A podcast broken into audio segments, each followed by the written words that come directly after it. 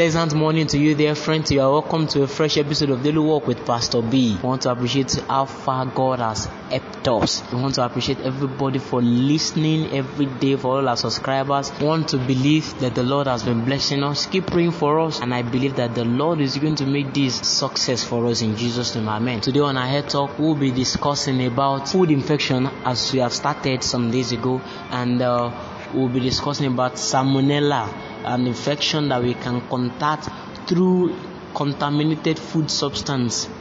Salmonella is a group of, of bacteria that is usually found in the intestine of humans and animals and when they are ingested they result into food poisoning when we eat food substances that are contaminated by fecal material or when we cook prepare our food substances our food materials. Without washing our hands after visiting the toilet we are at risk of coming down with salmonella. When we go to a particular place where the sanitary system is not hygienic perhaps one toilet is being used by 20 30 people and is not well washed we are at risk of having salmonella. Or when we consume raw or undercooked or unpasteurized items like milk like chicken we are at risk also we need to know that salmonella can be gotten from undercooked chicken, turkey, or other poultry products, can be gotten from undercooked egg, from unpasteurized milk or juice, from contaminated raw fruits and vegetables and nuts. What do we need to do?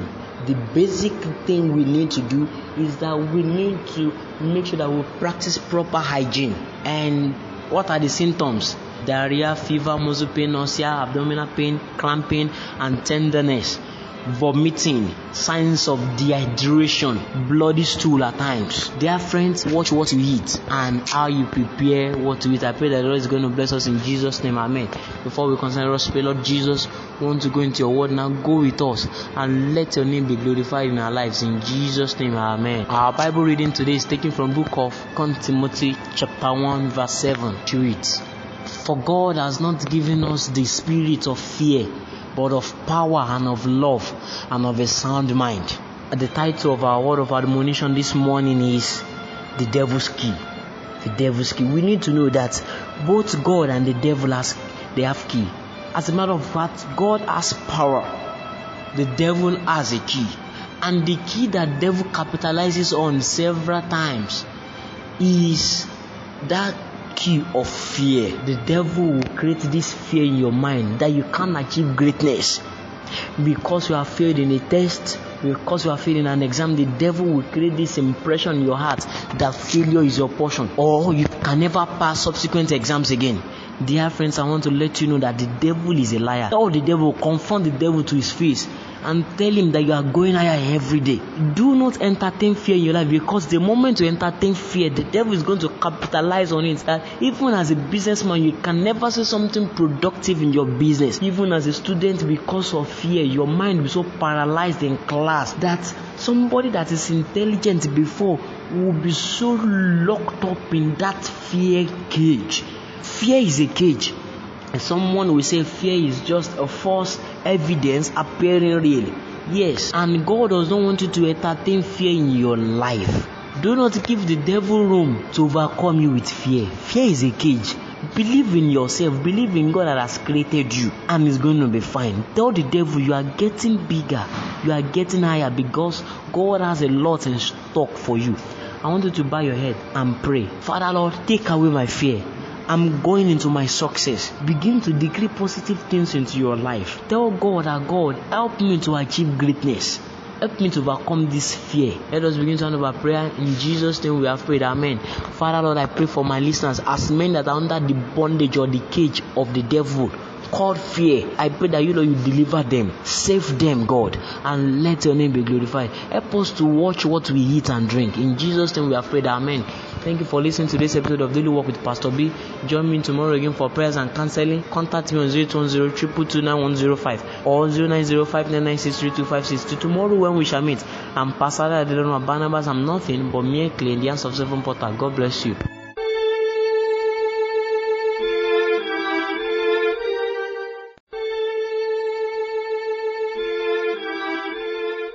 Pleasant morning to you, dear friends. You are welcome to a fresh episode of Daily Walk with Pastor B. I want to appreciate everybody for listening every day. Pray that the Lord will continually bless you in Jesus' name. Amen. Today on our head talk, we're still going to continue on certain infection diseases that we can contact through eating contaminated substances. Today we'll be discussing about what we call shigellosis. Shigellosis. Don't mind the name. Shigellosis is from the particular bacteria that cause the infection and it's caused by Shigella. Shigella is a bacteria that can be gotten through fecal materials that has touched or come in contact with our food materials like urine, feces, or when we go to the toilet and don't wash our hands very well, we are at risk of getting shigellosis. And we need to know that shigellosis has the following signs and symptoms. We have nausea,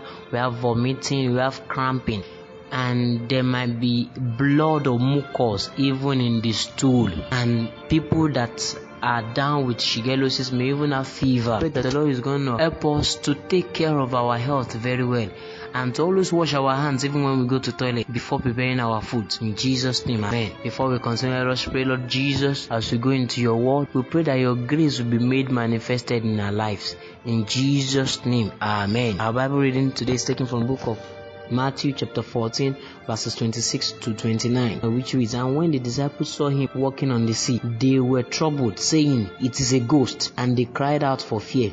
But immediately Jesus spoke to them, saying, Be of good cheer, it is I, do not be afraid. And Peter answered him and said, Lord, if it is you, command me to come unto you on the water. So he said, Come. And when Peter had come down out of the boat, he walked on the water to go to Jesus. Amen. Our topic this morning is fact of faith. Fact of faith. At times in life, as human beings, we are prone to take fact higher than faith. What is fact? Facts are proven phenomenon. Facts are proven occurrences means that when we sit down and think about it with our human intellect, it is possible. But what is faith? The book of Hebrews, chapter 11, verse 1 made us understand that faith is the substance of things hoped for, evidence of things not seen. Jesus Christ had gone to pray and told his disciples that they should be going on the sea. He was going to meet them. After he had finished his prayer session, he came back to meet them. But this time around, he did not just disappear or perform any magic as we see in, on TV. Jesus Christ walked on the sea and it was looking like this is not possible. Don't forget that these disciples were fishermen, people that have gotten experience in fishing. They know how draining, drowning the water can be. Yet Jesus showed them that beyond the facts, beyond your figures, faith can move mountains. Because there's what we call surface tension that proves that a particular substance can stay on the water. And obviously, we know that once the force of that particular substance is more on water, definitely that substance will sink. Jesus walked on water, he did not sink. And Peter, seeing Jesus, knew that this was miracle. This is not what human mind can comprehend. He said, Master, can I also come and walk like you on the sea? Jesus just beckoned on him, you can come.